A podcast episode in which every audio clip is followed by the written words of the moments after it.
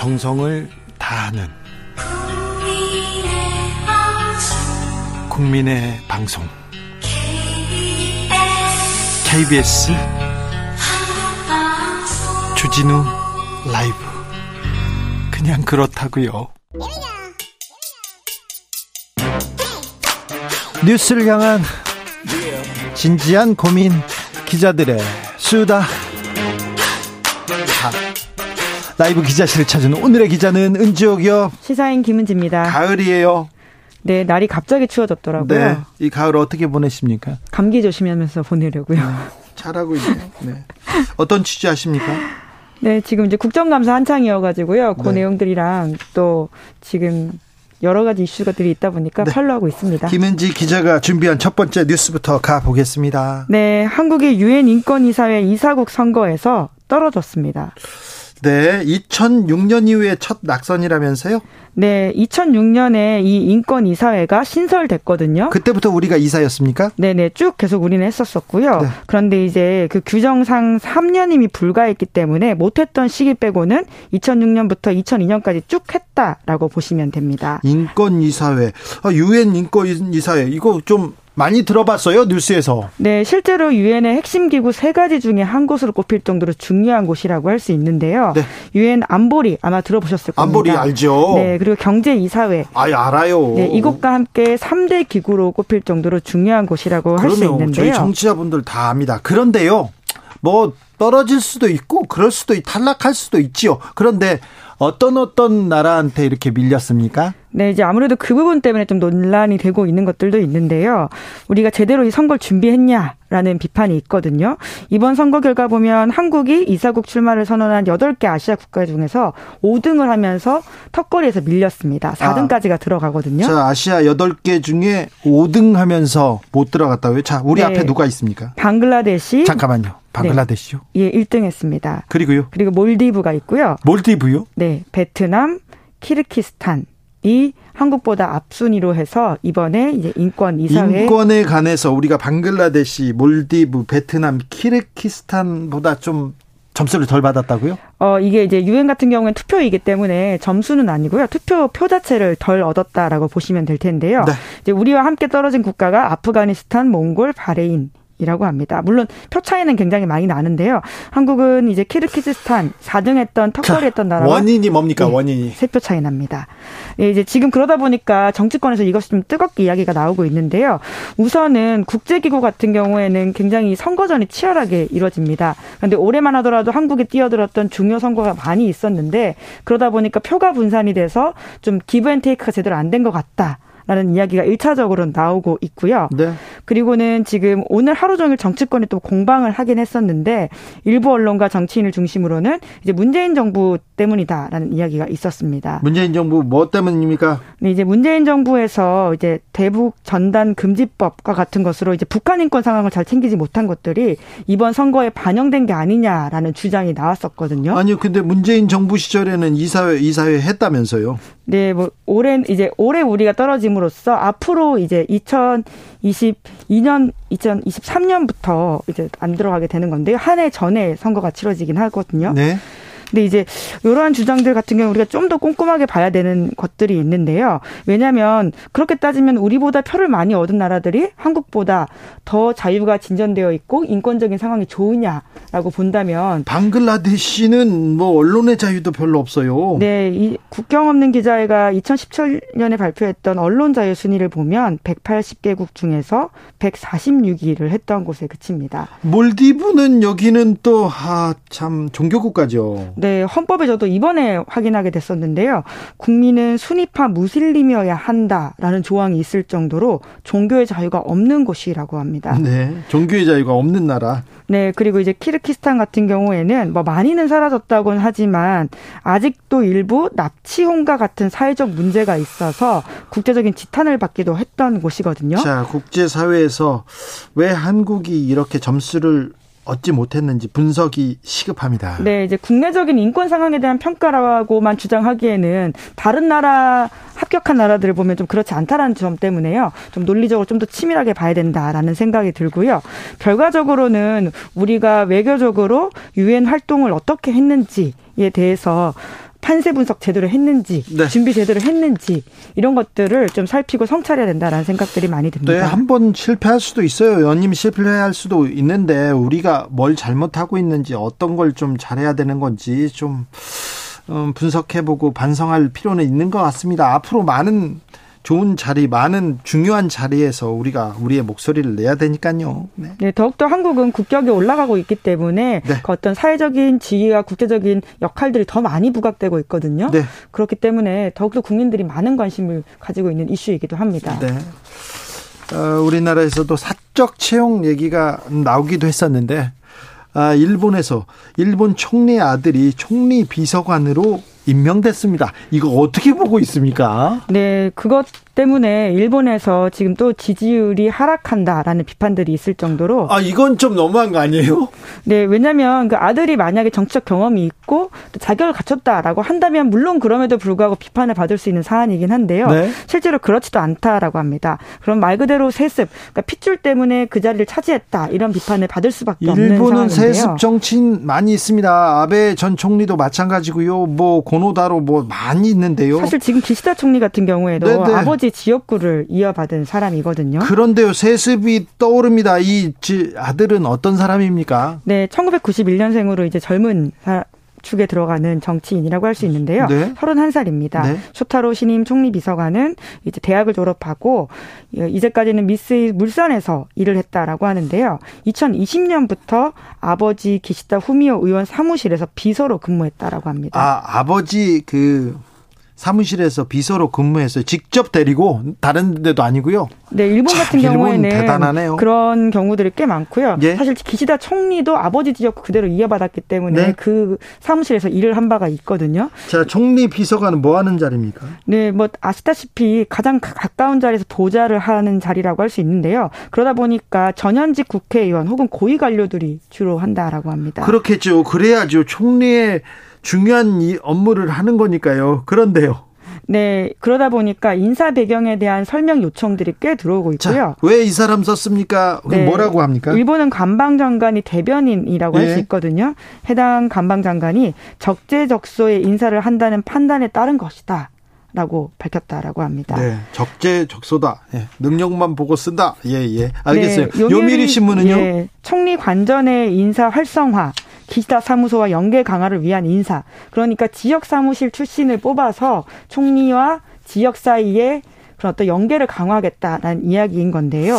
그런데 아무리 봐도 아무리 봐도 아이고 아들한테 또 물려주려고 하는구나 이런 생각이 음, 이런 의심이 들 수밖에 없는 그런 상황 아닙니까? 네, 실제적으로 기시다 총리도 그랬기 때문에 3대를 이어가지고 지금 그렇게 하는 거 아니냐라는 비판이 나올 수밖에 없는 상황입니다. 자, 세습 정치인 기시다 총리에 대해서 조금만 더 알아보죠. 네, 1800, 1987년 중의원이었던 아버지의 비서로 정계에 발을 들여 왔고요. 그래서 지역구를 물려받았다라고 합니다. 어, 똑같네요. 네. 심지어 이제 여기도 그 전까지는 일반 은행을 다니다가 정계에 입문했다라고 하거든요. 기시다 총리는 와세다 대학 나왔죠. 그리고는 은행 다니다가 아버지 비서로 또 정계에 입문합니다. 네, 조선일보에 따르면 일본에는 이러한 세습 정치인들이 꽤 많다라고 하는데요. 절반 가깝다고 하는데 40% 정도 된다죠? 네, 전체가 아니라 이제 여당인 자민당 안에서만 40% 네. 그러니까 10명 중 4명이 아버지나 할아버지에게서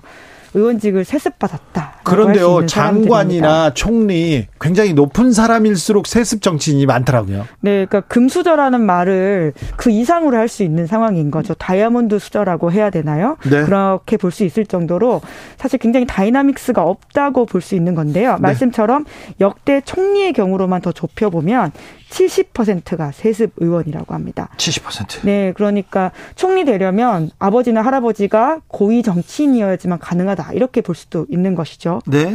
이제 그렇기 때문에 지금 기시다의 아들 기용은 악재다 이런 비판들이 나온다라고 하는데요. 아무리 일본이어도 이건 좀 과하지 않느냐. 라는 것이죠. 네. 실제로 기시다 내각이 지금 지지율이 굉장히 낮은 편입니다. 네. 일본에서는 총리제이기 때문에 의원 내각제라서 지지율이 낮으면 정권이 바뀔 수도 있는 상황이거든요. 네. 특히나 이제 아베 국장 이슈를 제대로 처리하지 못했다라는 부분이 있었는데요. 거기에 더해서 세습 정치 논란까지 더욱더 기름을 붓고 있는 중입니다. 네. 그렇군요. 네, 기시다 총리 같은 경우에는 경청이라는 키워드로 굉장히 자기가 국민들의 말을 열심히 듣는 정치인이다 이렇게 브랜딩 한 바가 있는데 네. 이게 무슨 경청이냐라는 비판도 있다고 합니다. 그렇군요.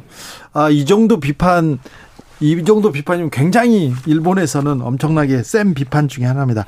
다른 세습 정치인들 정말 많아요, 일본은. 네, 말씀하신 것처럼 이제 지난 7월에 피격 사건으로 사망했던 아베 전 총리 같은 경우에도 지금 후계자로서 이제 친동생의 장남이 거론되고 있다라고 하고요. 예.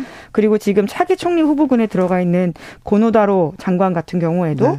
아버지가 전 외무상이었었습니다. 고노 요헤이 네, 그렇죠. 전 외무상이었죠. 고노다마로 유명했던 네. 외무장관이고요. 그리고 한국에서는 소위 이 별명으로 유명한 고이치미 신지로 전 환경장관이 있는데 펀쿨 색좌라고 하거든요.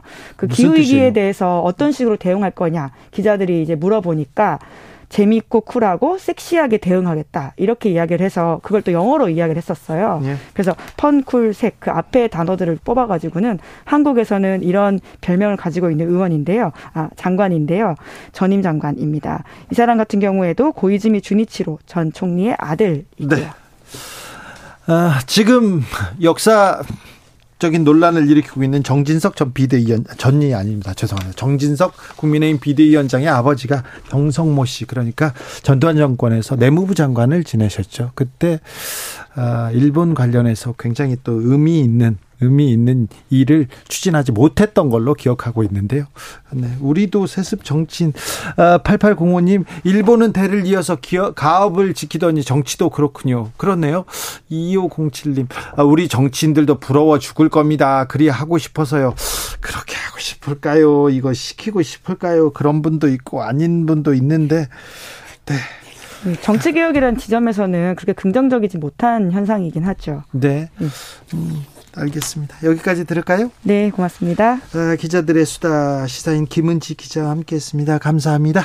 교통정보센터 다녀오겠습니다. 김민희 씨.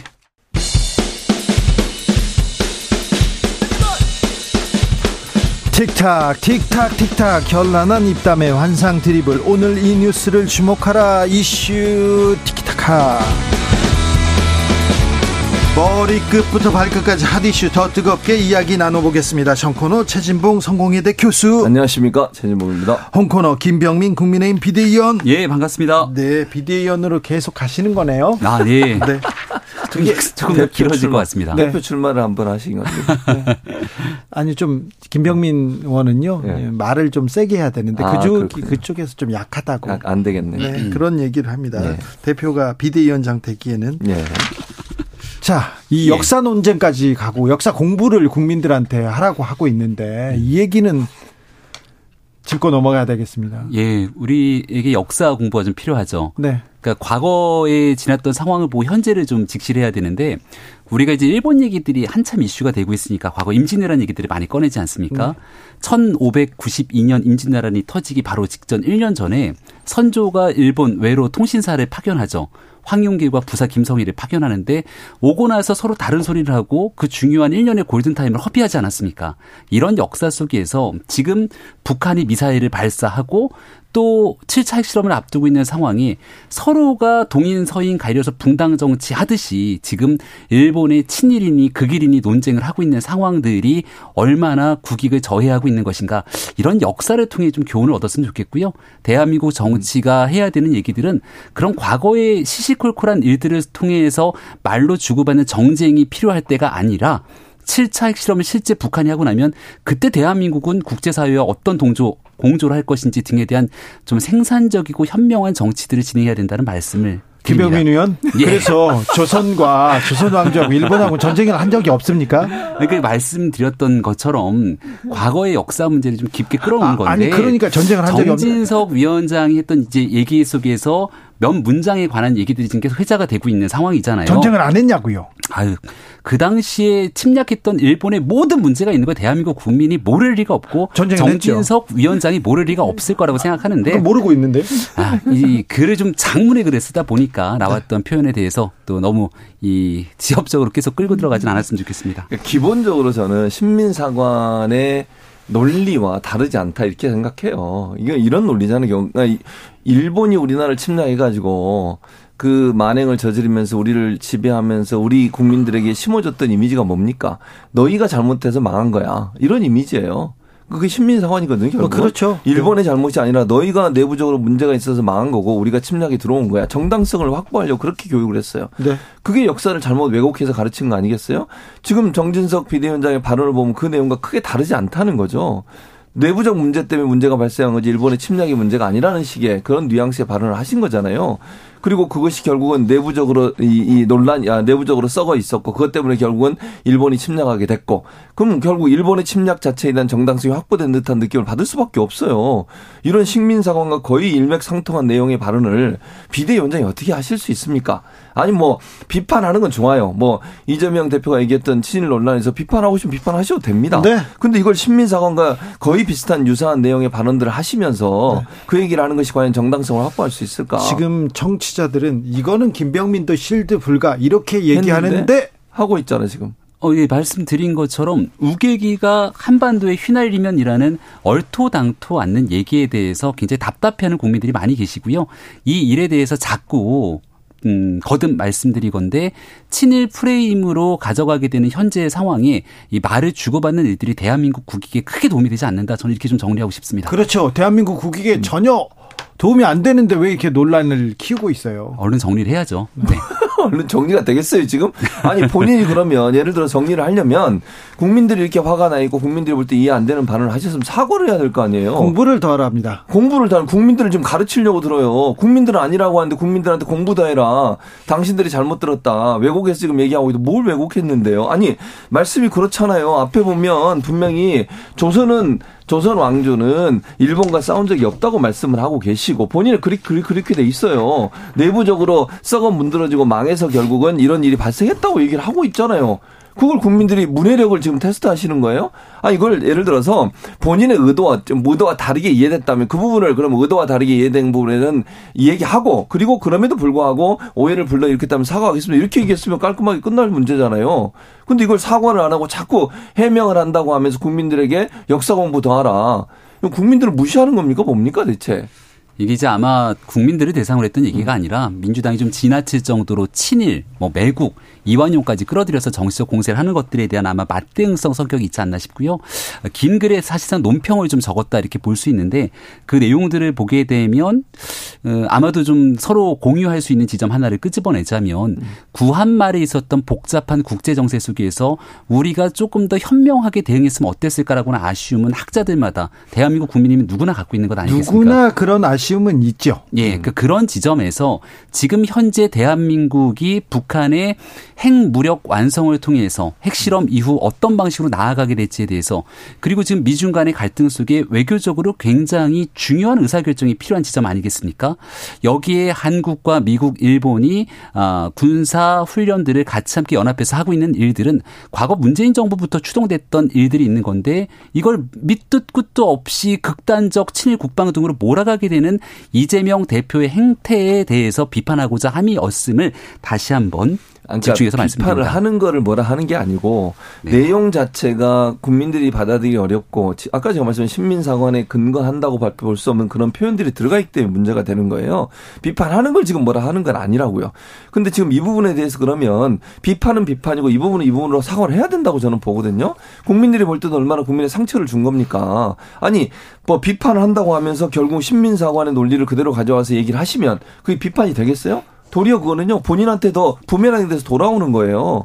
이런 말씀을 하시면 안 된다는 거 본인도 아실 거라고 저는 생각해요. 아니면 정말 만약에 정진석 비대위원장이 이렇게 생각하고 계시다면 그건 더 큰 문제라고 생각하고요. 아이고, 그 정말 말이 안 되잖아요. 여당의 예, 어쨌든 대표 역할은 비대위원장이 만약 네. 이런 생각과 사, 사, 어떤 그 역사관을 갖고 계시다면 그건 더 큰 문제고 네, 이런 의견들이 이제 충분히 좀 수렴이 음. 됐지 않았을까 생각을 네. 하고요. 음. 지금 현재 대한민국 국내 언론 정치에서 이 문제를 두고 우리끼리 옥신각신 하고 있으면 가장 방긋 웃고 있을 사람이 저는 전 세계 단 한 명밖에 없다고 생각을 합니다. 북한의 김정은이지 않겠습니까? 지금 미국 같은 경우는 오히려 미 언론에서도 한반도 대한민국의 전술핵 재배치를 하냐 마냐를 두고 굉장히 큰 관심이 집중되고 있는데 이 일이 이슈가 계속되고 있는 이유는 아주 간단하거든요. 북한이 과거에 약속했던 비핵화에 대한 그 약속을 완전히 저버리고 7차 핵실험의 길을 접어들게 되니까 이를 토대로 파생되는 지금 국제 정세가 이제 복잡하지 않습니까? 그런 생산적인 논의의 과정으로 빨리 좀 넘어갔으면 좋겠습니다. 아니 그런데 네. 이제 비핵화를 또 철회하겠다 이런 또 카드를 만지작거리고 이 음. 악재를 또 더 큰 악재로 핵무장하겠다고요. 그럼 동북아 평화는요. 그 얘기를 정진석 비대위원장이 얘기하는 것 자체 그게 더 걱정거리입니다. 핵무장을 하겠다라고 선언한 적은 없고요. 네. 비핵화 공동선언에 대한 비현실성, 그러니까 북한에 대한 문제를 좀 제기했다 볼 수 있는 것이고 일단은 집권당보다 훨씬 더 중요한 것은 대한민국을 대표하는 국가의 의지 아니겠습니까? 윤석열 대통령이 지난 대통령 선거 경선을 치렀을 때 토론을 굉장히 많이 했어요. TV 토론을. 그때 나왔던 무수히 많은 경제, 사회 많은 주제가 있는데 깔때기처럼 모아지는 게 바로 핵무장에 관한 주제였습니다. 그때 홍준표 후보가 독자적 핵무장에 대해서 강하게 주장을 했고 그때 윤석열 후보가 뭐라고 했습니까? 그때 윤석열 후보가 분명하게 얘기했던 건 대한민국이 핵무장으로 나서게 되는 순간 북한의 핵을 인정하는 상황이 되기 때문에 그리고 일본도 부, 무장하게 되고 그 이제 핵의 핵 확산의 도미노 현상이라 해서 일본 대만으로 넘어갈 수 있는 부분들 여기에서는 굉장히 신중을 기해야 되는 입장을 가져왔고요. 다만 지금 그 당시 상황에서도 마지막 순간에 북한의 비핵화를 위해 꾸준히 노력하는데 북한이 그 국제사회의 비핵화 노력을 완전히 저버리고 극단적인 상황이 치닫게 되면 어떡할 것이냐. 지금 이 고민에 놓여 있는 상태거든요. 그 하지만 고, 민을 놓여 있는데 여당 대표가 비핵화 선언 포기해야 이렇게 얘기하는 거는 하지만 정부 차원에서도 이제 그 여당과 정부의 모종의 관계 이 논의가 있었냐고 하니까 선을 긋지 않습니까? 우리가 국제사회를 향해서 일종의 레버리지, 지렛대 역할들을 정치권에서도 일부 해줄 필요가 있겠는데요. 네. 정부가 신중한 결정을 내릴 수 있도록 이런저런 옵션에 대한 가능성들을 대상으로 거듭 고민을 하고 있는 지점에 대해서 말씀을 드립니다. 교수님. 그, 그러니까 그 옵션 이런 문제 좋죠, 교수님. 아니요, 저는 안 좋아요. 왜냐하면 옵션 중에 하나가 전술핵 재배치입니까? 그건 말이 안 된다는 거예요. 왜냐하면 뭐냐면 비핵화라고 하는 것은 우리가 한반도 비핵화는 끊임없이 추진해야 될 부분이라는 생각이 들어요. 핵을 예를 들면 북한이 핵 개발하니까 우리도 핵을 가져야 되겠다. 이건 정말 위험한 발상이에요. 그러면요 양쪽 다 큰 폭탄 하나씩 머리에 이고 있는 거예요. 만약에 사태 정말 순간의 실수로 핵폭탄을 눌렀다고 가정을 해보겠습니다. 한반도 전체가 문제가 돼요. 그러면 그렇기 때문에 비핵화의 논리를 주장하기 위해서 우리가 핵무장을 하면 안 돼요. 전술핵의 재비치도 안 되는 것이고 왜냐하면 지금 아까 말했잖아요. 대선 기관에도 윤석열 대 후보 도 그렇게 말씀을 하셨잖아요. 그게 얼마나 위험한 상황인지 그러면 군비가 군비를 서로 경쟁하듯이 올려가지고 결국 핵전쟁이 일어날 수 있는 위험성이 빠지게 되는 거예요. 우리가 비핵화를 계속 추진하는 이유가 뭡니까? NPT 가입하고 그럼 북한의 핵 개발을 어떻게든지 막아보려는 노력을 하는 거고요. 그런 상황이라고 하면 국제사회가 나서 북한의 핵 개발을 막아야 되고 북한이 핵을 가지니까 우리도 가져야 한다는 이런 논리 자체는 상당히 위험한 발상이다. 동북아 전체가 위험에 빠질 수 있는 그런 문제가 발생할 수 있어요. 위기에 빠지자 위기에 빠지자 북핵 카드를 들고 나왔다 이렇게 생각하기도 하는데 좀 국민들은 좀 걱정이 큽니다. 어, 심은정님께서 과거를 잊은 민족에게 미래는 없다는 건 인정하시죠? 이렇게 그래서 물어보 제가 1591년 알겠어요. 네. 네. 조혜숙님께서 제발 실수하면 사과 좀 하고 일 좀 크게 만들지 마시고요. 이렇게 얘기합니다. 네. 네. 네, 알겠어요. 예. 김병 그 김병민 그 비대위원은 대변인을 오래 하셨으니까 만약 자민당 대표가 한국하고 일본하고 일본하고 조선하고는 전쟁이 없었다. 그냥 당파로 내부가 썩어가지고 그냥 우리가 그냥 집어 먹었다. 전쟁 없었다. 이렇게 얘기하면 명 대변인 김병민은 뭐라고 했을까요? 아, 일본의 대상으로요? 네.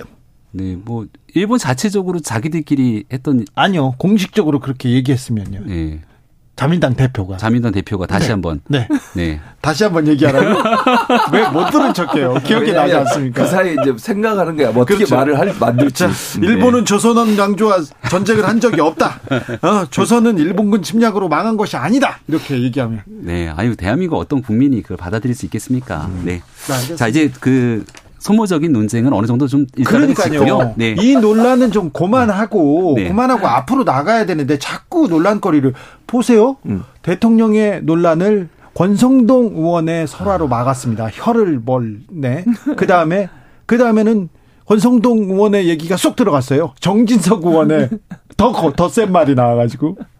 네. 계속 그렇게 갈 겁니까? 근데 이 여의도 정치권의 설화의 근본적인 그 막말의 근원을 따져보게 되면 민주당의 이재명 대표의 발언들이 또 굉장히 큰 역할들을 하게 되죠. 아, 그러니까 결국 이... 지금 있었던 일들에 대해서도 갑자기 뜬금없이 한반도의 우기기를 얘기하지 않습니까? 아, 근데 설화에 대해서 이재명 대표의 한반도 우기기가 커지게 되니까 이 엄청난 설화를 덮었던 분이 계신데 그게 김용민 의원이에요. 아니 대한민국 헌정사에서 5년 대통령제를 국민이 뽑은 대통령이 있는데 임기를 어떻게든 다 못 채우고 끌어내리자 하는 것 아닙니까? 이런 일들이 계속 반복되고 있다 보니까 강대강 대치 국면에서 말들이 좀 험해지는 것 같은데 국민들께서 민생이 어렵고 힘든 상황 아니겠습니까? 네.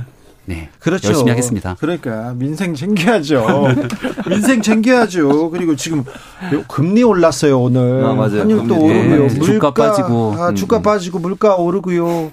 서민들 월급 봉투는 그대로인데 어찌해야 될지 이 겨울 아 에너지 걱정이에요. 그런데 계속해서 이런 논쟁이나 하고 있어요. 네, 전세 대출 거의 대다수가 또 변동금리라는 것 아닙니까? 네. 다들 각자가 있는 가처분 소득이 계속 줄어들고 있는 상태 속에서 네. 이 일에 대한 해법을 찾기 위해서 아마 용산 윤석열 대통령 국무회의에서도 많은 노력들을 하고 있는 걸로 알고 있습니다. 네. 네, 열심히 노력, 하겠습니다. 노력들 네, 열심히 좀 하고 있는 거 맞죠? 근데 이제 국정감사에서 자꾸 이 지난 과거를 대상으로 문제를 삼게 되고 하니까 우리가 지난 일들도 중요한데 미래를 좀 바라보고 나아가야 되지 않겠습니까? 아니, 과거를 두고 한 게 아니고 현재 비대위원장의 발언을 두고 한 거예요. 그 발언이 얼마나 잘못됐는지 저는 비대위원장께서 네. 국민들 국민적 시각에서 보고 얘기를 하셔야 된다.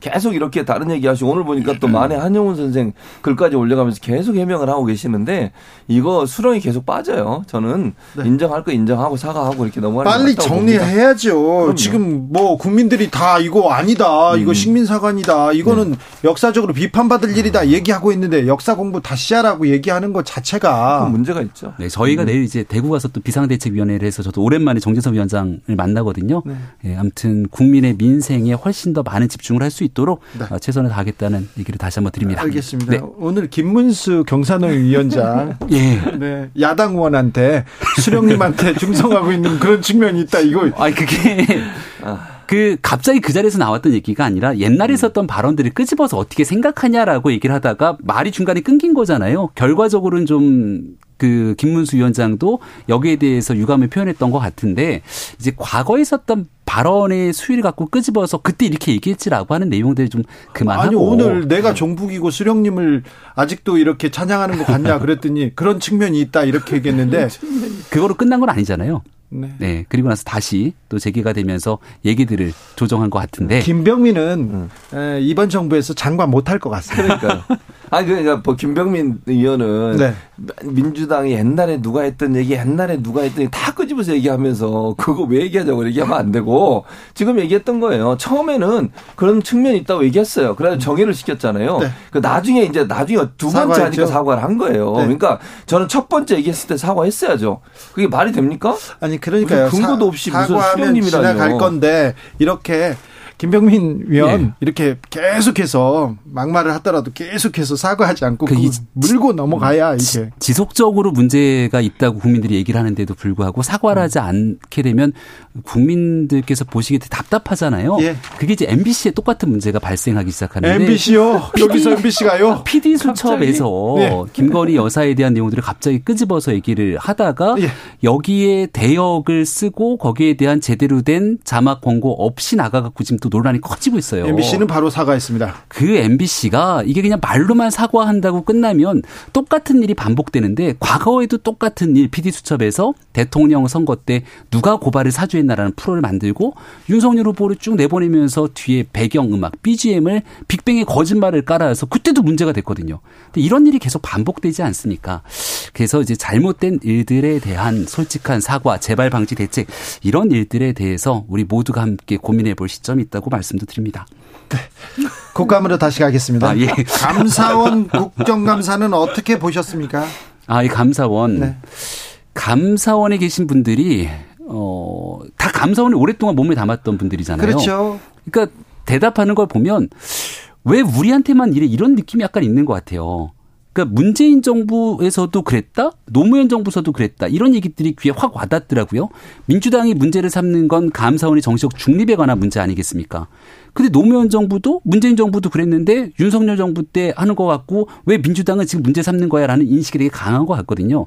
감사원의 정치적 중립에 관한 문제는 사실 어제 오늘 일이 아닌 건데 이게 정권이 바뀔 때마다 도마에 오른다는 점에 대한 지적들이 좀 있는 것 같고요.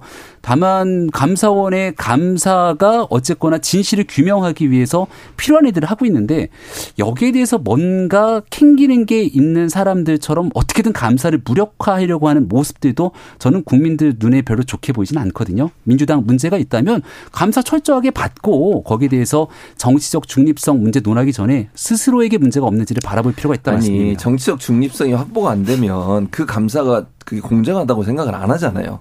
그러면 민주당 입장에서 그게 당연히 반발할 수밖에 없는 거지. 지금 그 근본적 문제는 뭐냐면 감사를 잘 받고 안 받고의 문제가 아니라 이 감사원이 중립성을 갖고 제대로 감사를 하고 있냐 하는 문제예요. 정치적 입김이나 정치적 어떤 영향력 때문에 감사를 한 게 아니냐 그런 논란이 있는 거예요. 거기서부터 근본적으로 출발하기 때문에 감사원의 정책 중립성 문제가 해결이 안 되면 사실은 어떤 감사라든 그 감사는 국민들로부터 지지를 얻기 어려워진다는 거예요. 그 지금 논란이 되는 게 뭐냐면 감사원장 같은 경우에 지난번에 그 국회에 나와가지고 네. 국정 운영 운영에 지원하는 기관이다. 그런 얘기가 논란이 한 번 됐죠. 감사원 사무총장이라는 사람이 문자 그 수석하고 보낸 거 이것 때문에 논란이 됐죠. 만약에 네. 대통령이나 네. 대통령실에서 음. 감사원은 헌법기관이고 독립기관이기 때문에 아, 연락하면 안 된다 그렇게 얘기하고 이거 어 저기 정부를 지원하는 기관 아니다 이렇게 얘기를 하는 것이 오히려 네. 감사원의 중립성 독립성을 보장 보장이라도 보이기라도 할 거 아니에요. 그런 인식을 갖고 저는 문재인 대통령이 체제 감사원장 임명하지 않았을까 생각합니다. 그러니까 뭐 윤석열 대통령이 임명한 감사원장이 아니고요. 최재해 원장은 문정부에서 임명됐던 그때의 입장 그대로를 현재까지 갖고 오는 것 같아서 저도 최재해 원장의 스타일이 썩 마음에 들지 않습니다. 유병호 사무총장의 스타일도 마찬가지고요. 제 개인적인 입장에서 바라봤을 때. 김의겸 의원이 질문을 하더라고요. 이 문자가 파동이 됐으니까 왜 국정기획수석이랑 문자 있는 가가 핵심이잖아요. 네. 그러면 지금 있는 대통령실 누구랑 소통하냐? 과거에는 민정수석실이랑 소통한 것 같은데. 근데 민정수석실을 폐지하지 않았습니까? 과거에는 민정수석실에서 사정기관을 통할한다는 사실상의 그 권력기구의 역할을 하면서 그때 검찰부터 시작해서 국세청 그리고 여기는 감사원에 이르기까지 중간에 모종의 역할들을 민정수석실에서 한 거 아닙니까? 연락들을 주고받고 했던 걸.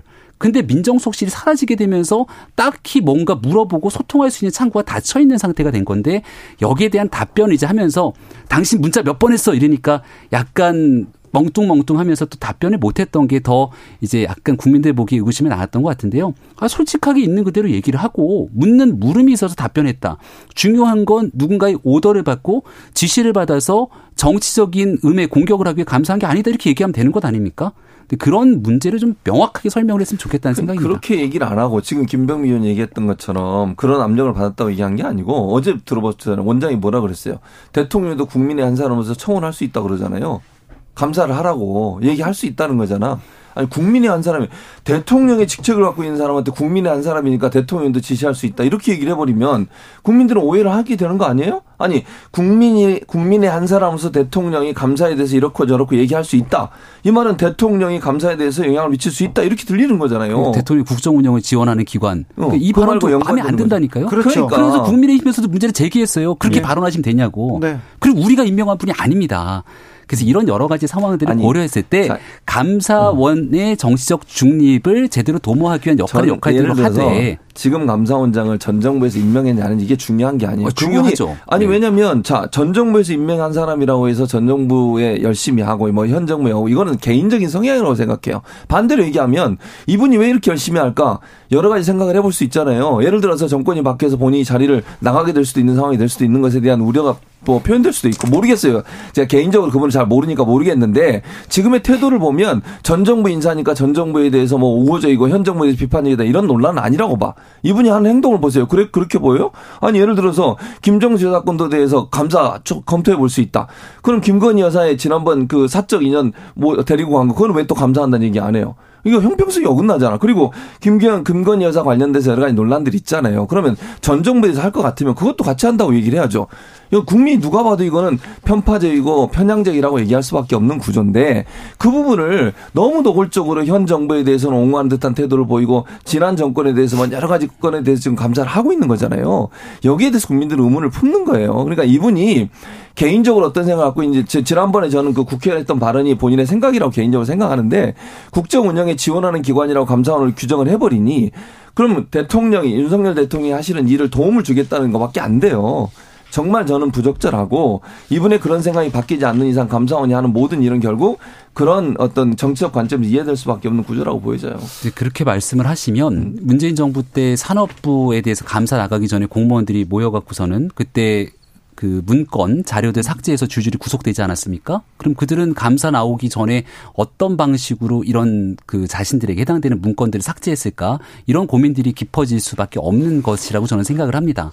그러니까 문재인 정부에 있었던 감사원이 지금 현 정부에 들어와서 하고 있는 어, 지난 정부를 향했던 감사에 대해서 이거 정치적이다 이렇게 주장하고 있는데 이걸 그런 식으로 편향적인 접근할 게 아니라 있는 그대로를 좀 바라볼 필요가 있다는 생각이 들고요. 대신 대한민국 현지 그 제도와 시스템 아래에서 감사원이 정치적 중립을 제대로 지키기에는 또 간단치 않은 측면이 있기 때문에 이건 제도적으로도 국회에서 논의하면 될 일이라고 봅니다. 정치적 중립성 중요한데 중, 중립적으로 보이는 정, 뭐, 정, 절차적 정당성, 뭐, 다른 중립, 중립적으로, 독립적으로 보이는 노력도 필요한데, 이 국감에 들어와서 너무 지금 여하고 감사하고 붙어 있다. 이거는 국민들한테 별로 좋은 도, 좋은 대목은 아니에요. 그 독립성이 중요하니까 음. 태도 논란에 이제 말씀 주시는 거잖아요. 그 태도의 핵심이 유병호 사무총장인 예. 것 같고 그런 측면에서는 유병호 사무총장이 굉장히 이 야당 의원의 질의 지적에 대해서도 이 피감 기관으로서 해야 되는 역할들도 필요한데 대신 감사원은 독립기구란 말입니다. 국회가 압박을 감사원을 가면 되겠습니까? 여기에 대한 독립성을 주장하기 위한 측면들도 있다. 왜냐하면 지난번에 감사원 독립성 해야 하는 법안 발의 막했 잖아요. 알겠어요. 이제 이제 여기 접어야 됩니다. 네. 김병민, 천진봉, 특별히 김병민 고생하셨어요. 아, 예. 네. 한숨 쉬시네. 주진우 라이브 여기서 마치겠습니다. 저는 내일 오후 5시 5분에 돌아옵니다. 지금까지 주진우였습니다. 고생하셨어요. 네, 고맙습니다.